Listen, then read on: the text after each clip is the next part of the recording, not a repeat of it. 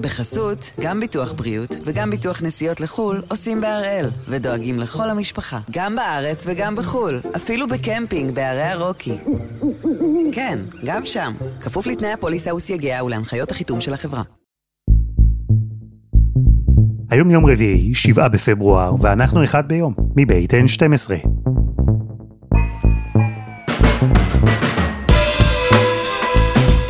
אני אלעד שמחיוף, ואנחנו כאן כדי להבין טוב יותר מה קורה סביבנו, סיפור אחד ביום, בכל יום.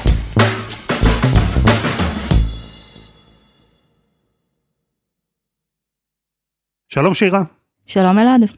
אה, אני אשים אותך עם הגב אל הקיר, מה שנקרא.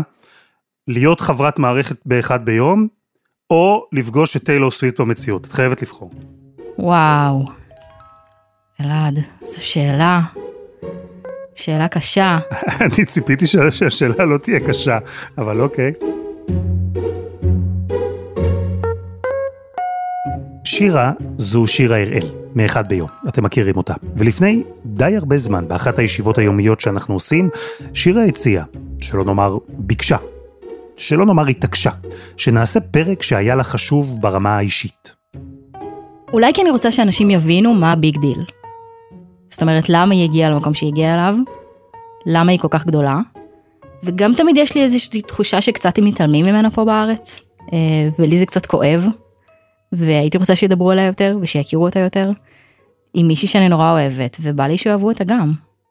מתי זה התחיל? אה, אז אני קודם כל אתוודה שלא תמיד אהבתי את טיילור סוויפט.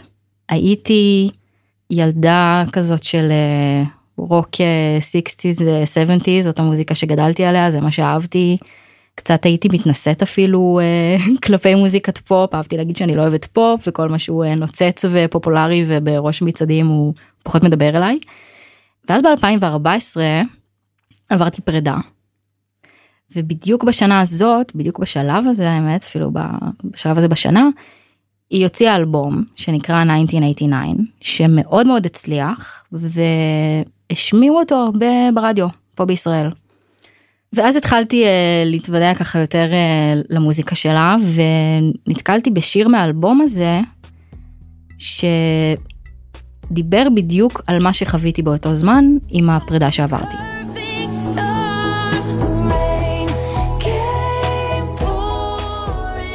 אה, שיר שנקרא קלין, לא מהסינגלים הפופולריים של האלבום, ממש לא אחד מהלהיטים, שיר קטן, מאוד פשוט, ומאוד הזדהיתי.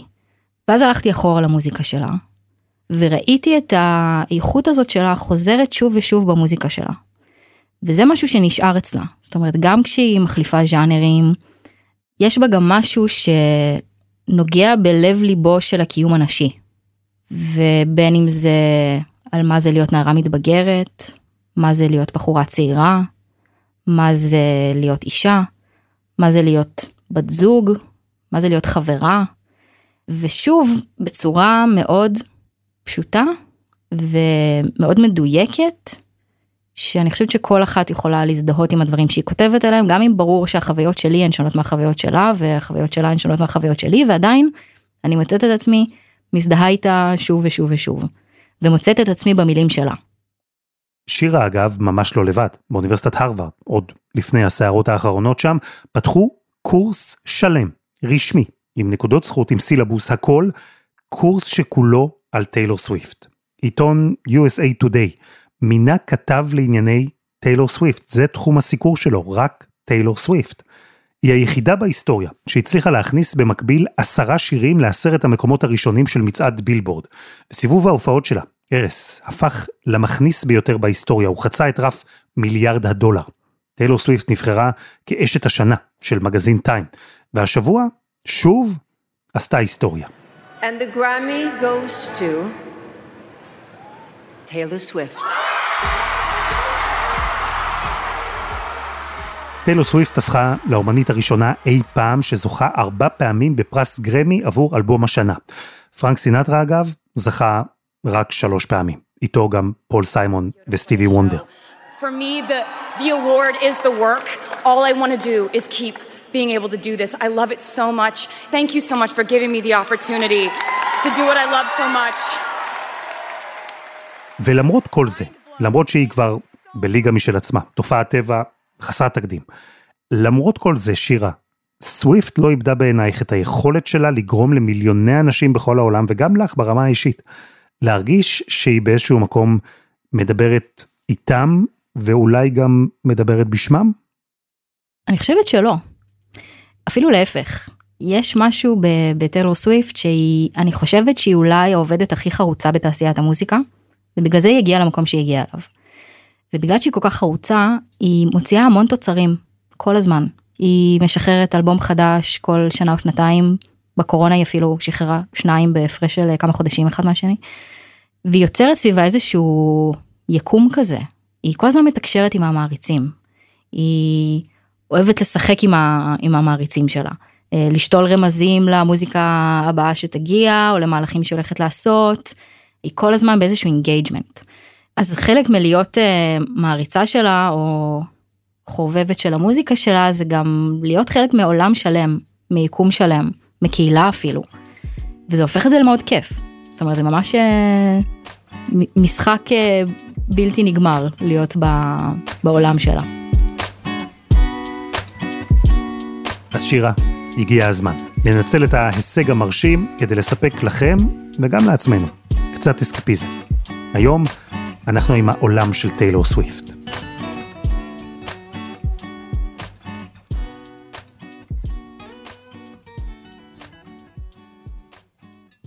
שלום נדב. שלום. תגיד, איך זה להיות חוקר מוזיקה פופולרית? איזה תגובות uh, מקבל דוקטור שזה תחום ההתמחות שלו? אני בדרך כלל מקבל תגובות סימפטיות uh, בסך הכל, כלומר, uh, קודם כל אולי כי אני גם לא נתפס ככזה מאיים, כי אני לא עוסק בנושאים רציניים לכאורה. יש בסך הכל חיבה לטיפוסים כמוני באקדמיה, אבל לצד זה עדיין יש הרבה פעמים תפיסה שלו לא באמת נושאים רציניים. שזה תרבות פופולרית, זה קצת לילדים אולי, זה קליל, הרבה פעמים כשאני מדבר בכנסים, אני אהיה האחרון, משהו קליל כזה לסיום, למרות שאני יכול לחפור ולהיות מאוד כבד לפעמים, אבל נושא הוא מוזיקה פופולרית, אז זה נתפס כמשהו כיפי. אז דוקטור נדב אפל הוא חוקר מוזיקת פופ במכללה האקדמית ספיר, באוניברסיטה הפתוחה ובאוניברסיטת בר אילן, והוא גם, בנוסף לכל זה, מעריץ של טיילור סוויפט, מה שנקרא בעגה Swiftie. אז כחוקר, וכמעריץ, הוא מכיר את הסיפור שלה מצוין. טיילור סוויפט החלה את הקריירה שלה בסצנת הקאנטרי. ולמזלה היא נולדה למשפחה עמידה, גם עם אה, רקע מוזיקלי, סבתא שהייתה זמרת אופרה, קיבלה הכשרה מוזיקלית בגיל צעיר, והיא החלה כבר אה, להופיע ולכתוב סביב גיל 12-13. This is a song I wrote yesterday, and it's about a girl who's just different.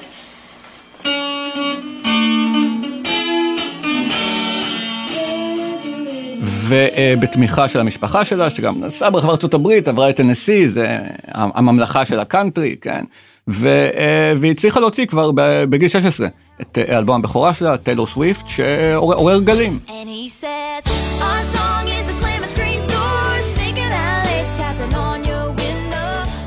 לא כזה נפוץ שפתאום משום מקום מגיעה, לא סתם ילדה בת 16, אלא ילדה בת 16 שגם כותבת את החומרים שלה בעצמה.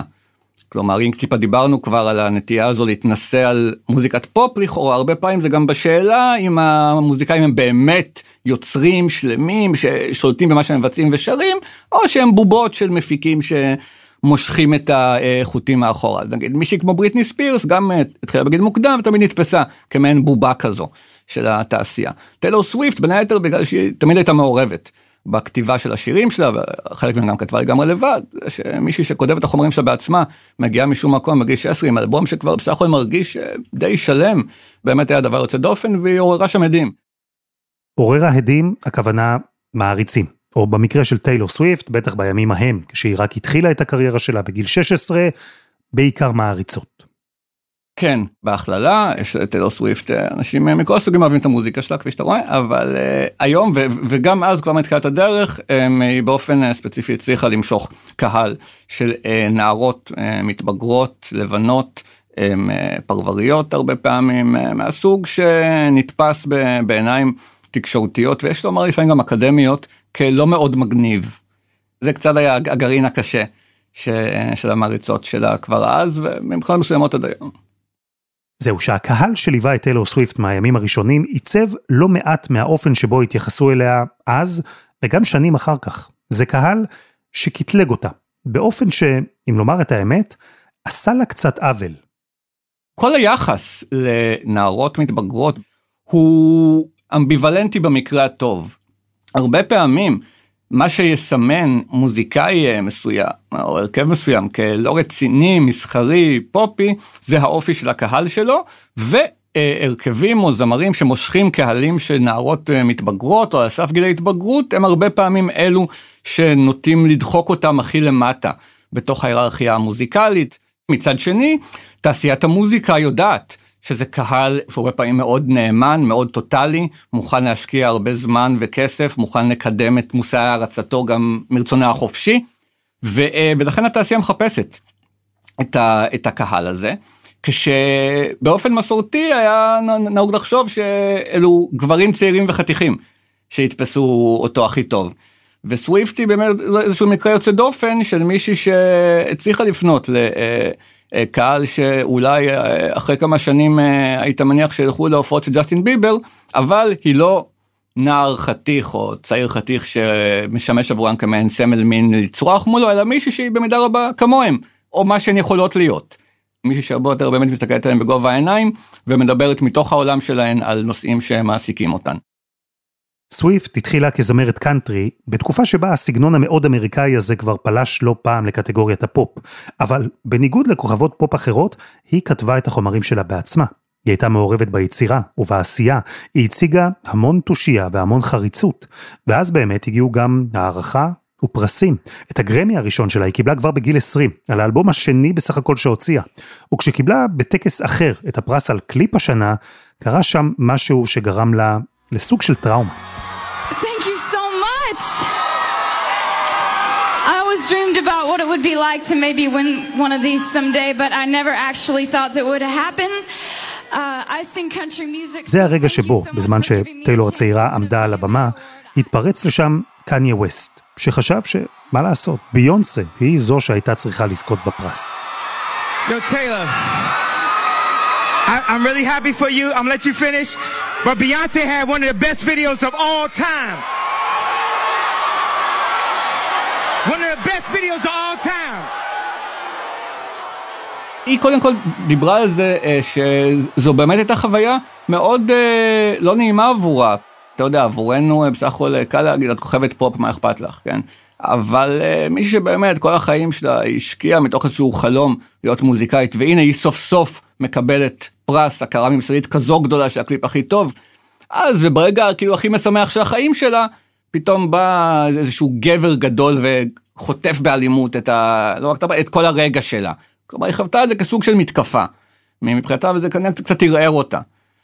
והיא ניסתה באמת לתרגם את התחושות הללו ליצירה שלה לאחר מכן, תוך כדי שהיא אה, באמת, אה, אותה פגיעות תמיד אה, הוסוותה או נטמנה בתוך אה, יצירות מוזיקליות שרובן כן ניסו לשדר אה, כוח או, או אופטימיות.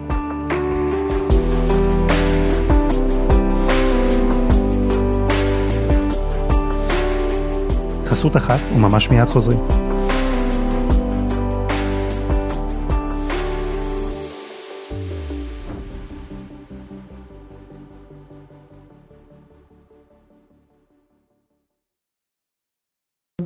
בחסות, גם ביטוח בריאות וגם ביטוח נסיעות לחו"ל עושים בהראל, ודואגים לכל המשפחה, גם בארץ וגם בחו"ל, אפילו בקמפינג בערי הרוקי.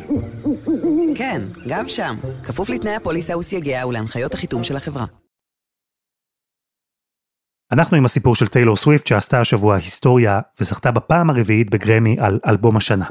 וכן, כבר בגיל 20 היה לה את הגרמי הראשון, ופרסים, והצלחה, והיה גם קניה ווסט אחד שהשפיל אותה לפני כל העולם. אבל זו עדיין לא הייתה, מה שאפשר לקרוא לה, פריצה מטאורית. סוויפט עדיין לא הייתה שם.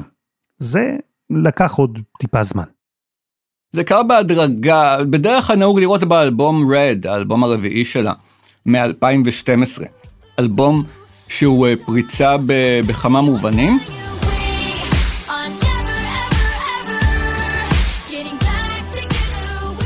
גם בכך שזה מה, האלבום הראשון שהיה אפשר לראות שממש מבקרי פופ ורוק גם שלא מתעניינים בקאנטרי ולא ממש עקבו אחריה, פתאום אה, שמים אליה לב, מתחילים לכתוב עליה, מתחילים לדבר עליה, גם אם לא תמיד לחיוב, היא הופכת למשהו שצריך להגיב אליו, צריך להתמודד איתו.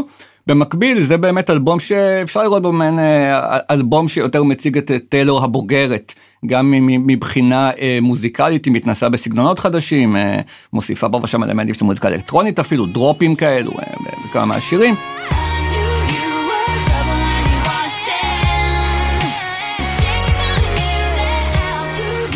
אה, לצד אה, גם אה, בלדות.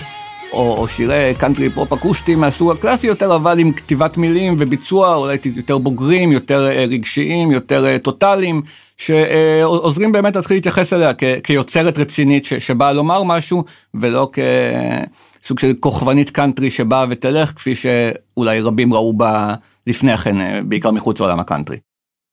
זה קרה במוזיקה שלה, באומנות שלה, אבל גם בעולם שהיא הצליחה לבנות מסביב. הפריצה הזו קרתה גם בכל מה שקשור למעריצים ולמעריצות שלה, ובעיקר לאופן שבו היא הצליחה לשכלל את הקשר בינה לבינם.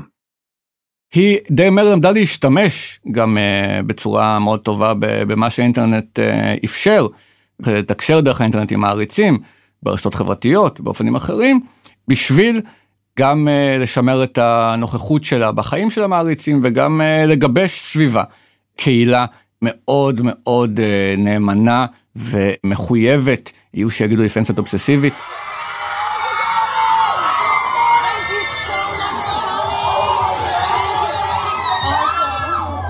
לא עוד נערה רגילה שכותבת על חוויות של נערה רגילה, בשלב הזה סוויפט היא כבר כוכבת על. ובהתאם, גם המוזיקה שלה וגם הנושאים שבהם היא עוסקת, הכל היה צריך להתאים את עצמו. ברגע שהיא באמת הופכת לסופרסטארית, אז uh, היא מתחילה גם אולי לחשוב שוב על מה זה בעצם אומר. לשיר, לשחק דמות, לעסוק ב, uh, במי שהיא, להגיב לדרך שבה היא מצטיירת uh, בתקשורת, אצל המבקרים שלה, לדימויים שמודבקים לה והיא לא תמיד uh, מסכימה איתם. בעצם האלבום הבא שהיא מקליטה, 1989, הוא נקרא, זה השנה שבה היא נולדה, יצא 2014.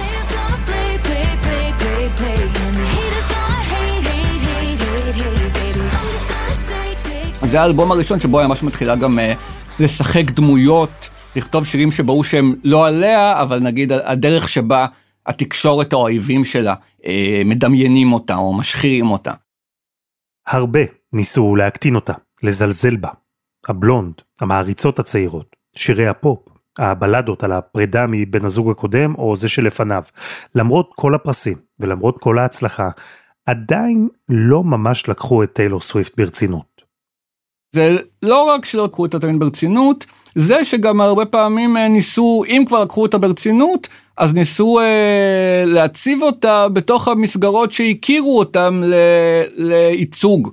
של אה, זמרות צעירות ויפות ומצליחות, שזה נגיד באמת הרבה עיסוק ברכילות והחיים הרומנטיים, ועם מי היא יוצאת, וזה זה עשתה ככה וזה אמר לה ככה, והדלפות ורכילויות ו, ומריבות וחיטוט בחיים האישיים, שזה הרבה פעמים באמת הדרך שבה תעשיית המוזיקה מוכרת את הדמויות הללו לקהל הרחב. מהבחינה הזו ההצלחה הגדולה שלה הביאה אותה למקום שבוא נגיד יחסית לדרך אה, שבה אה, כוכבי פופ ורוק אה, מתמודדים עם הצלחה מאוד גדולה ולפעמים עם באמת אה, כל מיני מבעים ביקורתיים שמגיעים מצד התקשורת. היא בחרה בשיטה יחסית בריאה באמת, כן, של לא, לא להתמכר לסמים ולא אה, אה, להיעלם ולא לצאת באיזשהו פרויקט לגמרי של להמציא עצמה מחדש, אלא איפשהו לאמץ את זה לתוך המוזיקה ולשחק עם זה ולזרום אה, ביחד תוך כדי שהיא מדגישה כל הזמן שהיא פה בשליטה. בסופו של דבר. נראה לי שוב באמת הממד הזה של האוטונומיה והאותנטיות של השליטה הוא תמיד אה, הוא ממד שהוא מאוד חוזר ביצירה שלה ונראה לי ניכר שזה מעסיק אותה. כן, היה עוד דבר אחד שהעסיק אותה, דבר מפתיע, לא מובן מאליו, פוליטיקה. אנחנו אז בימים שבהם טראמפ הוא הנשיא, ובסרטון שהתפרסם בסרט דוקומנטרי עליה, סוויפט נראית בפגישה עם ההורים שלה ועם הצוות שלה, מסבירה להם שהיא מרגישה מחויבת לשתף את דעותיה הפוליטיות בפומבי, שהיא רוצה להיות בצד הנכון של ההיסטוריה. ומולה יושבים כל האחרים, המבוגרים, המנוסים, שחוששים שצעד כזה יפגע לה בקריירה, או אפילו יאיים על חייה. בעצם, אה, אם אמרנו שמוזיקת הקאנטרי סצנה מאוד אה, שמרנית, אז היא שמרנית בשני מובנים. גם במובן שהיא מזוהה עם הימין, אבל גם במובן שזמרי קאנטרי מעדיפים לא לדבר על פוליטיקה. הם אה, מבחינתם באו לבדר, לעשות שמח, מה עכשיו נתחיל לעצבן את הזה. והיא, והיא שיחקה לפי הספר הזה. במשך עשור פלוס, והיו שמועות שאולי באמת מאוד ימנית בתפיסות שלה, ועד שהיא באמת בהדרגה הולכת וכבר מתבטאת uh, ישירות נגד טראמפ, וגם מתחילה להזדהות בצורה יותר מפורשת עם אג'נדות פמיניסטיות. Taylor Swift broke her silence on politics over the weekend, publicly backing two Democrats in Tennessee, where she votes. She announced in an Instagram... ואני חושב שהיא גם חשבה ששם הקריירה שלה תלך לפני שהקורונה קצת שינתה את העניינים. באיזה אופן? בעצם ב-2020 מגיעה הקורונה, הכל מתבטל, כל, אה, אף אחד לא יודע מה, מה יקרה, היא מסתגרת באיזו בקתה שם ומוציאה באותה שנה שני אלבומים, פולקלור ו-Evermore, שמסמנים שינוי סגנוני קצת דרסטי, אחרי תקופה שהיא עסקה הרבה במוזיקת פופ, אלה אלבומים נטייה פולקית, אקוסטית, הרבה יותר שקטה, מלנכולית, אה, רצינית. I sit and watch you beating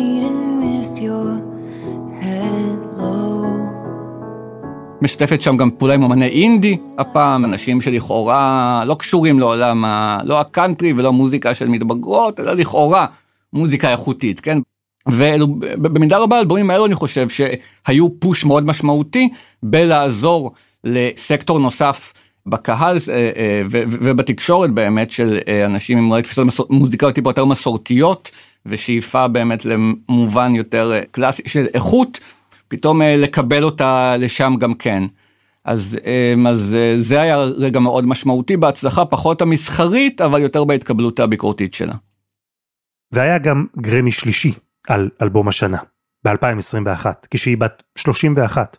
טיילור סוויפט וסינטרה הגדול נאמרו בנשימה אחת. אבל היה גם יותר מזה. טיילור סוויפט בתקופה הזו מיצבה את עצמה לא רק כזמרת או ככוכבת, אלא גם כמי שמובילה מאבקים שנוגעים לתעשייה כולה. היא נאבקה בספוטיפיי ובאפל מיוזיק על תמלוגים. היא כפתה על ענקיות הסטרימינג לשנות את המודל שלהן.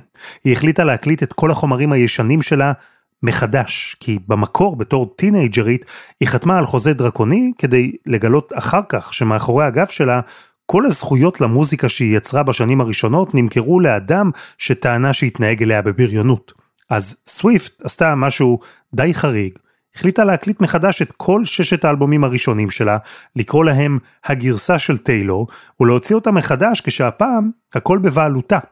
המעריצים שלה, וזה גם דבר די חריג בענף המוזיקה, לגמרי הלכו איתה בצעד הזה. הגרסאות של טיילור נמכרו יותר מאשר גרסאות המקור. והכל כמובן נעטף בקליפים חדשים, ובעיקר בסיבוב הופעות ענק.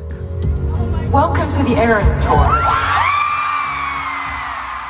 הטור הזה, מעבר לזה שהוא אה, באמת אה, עונה לאיזשהו צמא של אה, הופעות של זמרת מאוד מצליחה ואהובה שלא הופיעה לא מעט שנים והספיקה להוציא לא מעט חומרים מאז, הוא גם טור שהיא באופן אה, מאוד מודע עבדה עליו כדי להפוך אותו לאיזושהי אקסטרווגנזה יוצאת דופן אה, ברמת ההפקה והאפקטים, ברמת האורך של המופע והסדר גודל, והוא בעצם מחולק לתקופות שונות על פי האלבומים השונים, כשכל אה, אלבום זה תפאורה חדשה לגמרי, בגדים חדשים לגמרי, כל, כל שיר זה כמעט מופע חדש.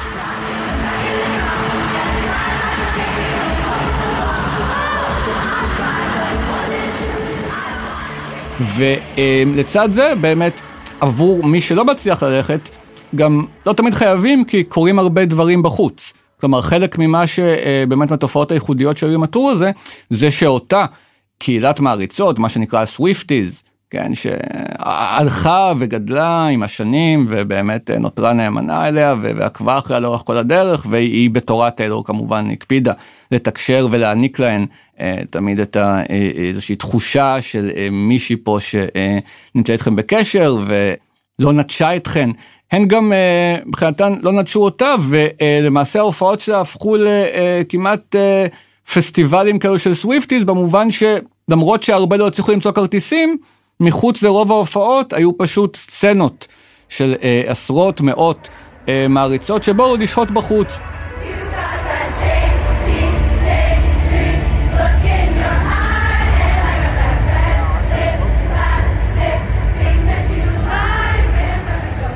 לשיר ביחד מחוץ לאצטדיון, אה, להכיר אחת את השנייה ולקיים סוג של בעצם חיים קהילתיים בצורה שהיא כבר כמעט לפעמים נפרדת, כלומר, מטיילור עצמה.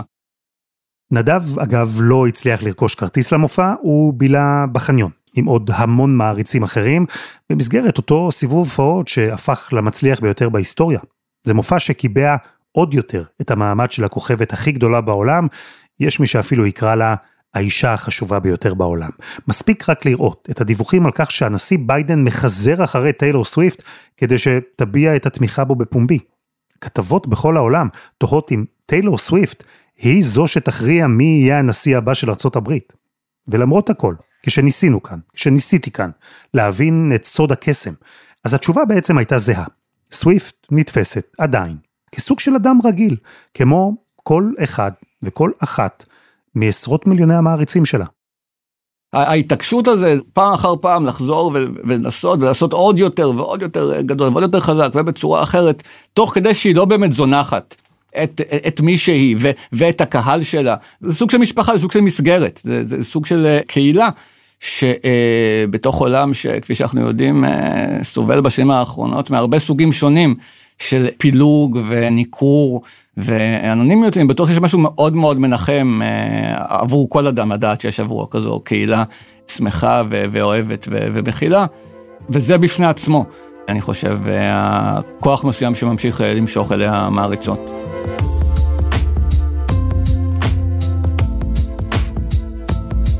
דוקטור נדב אפל, תודה. תודה, תודה על האירוע.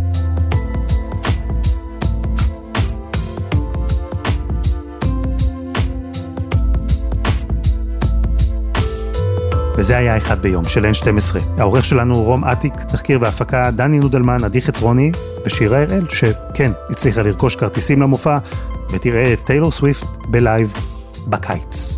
על הסאונד, יאיר בשן, שגם יצר את מוזיקת הפתיחה שלנו. אני אלעד שמחיוף, אנחנו נהיה כאן גם מחר.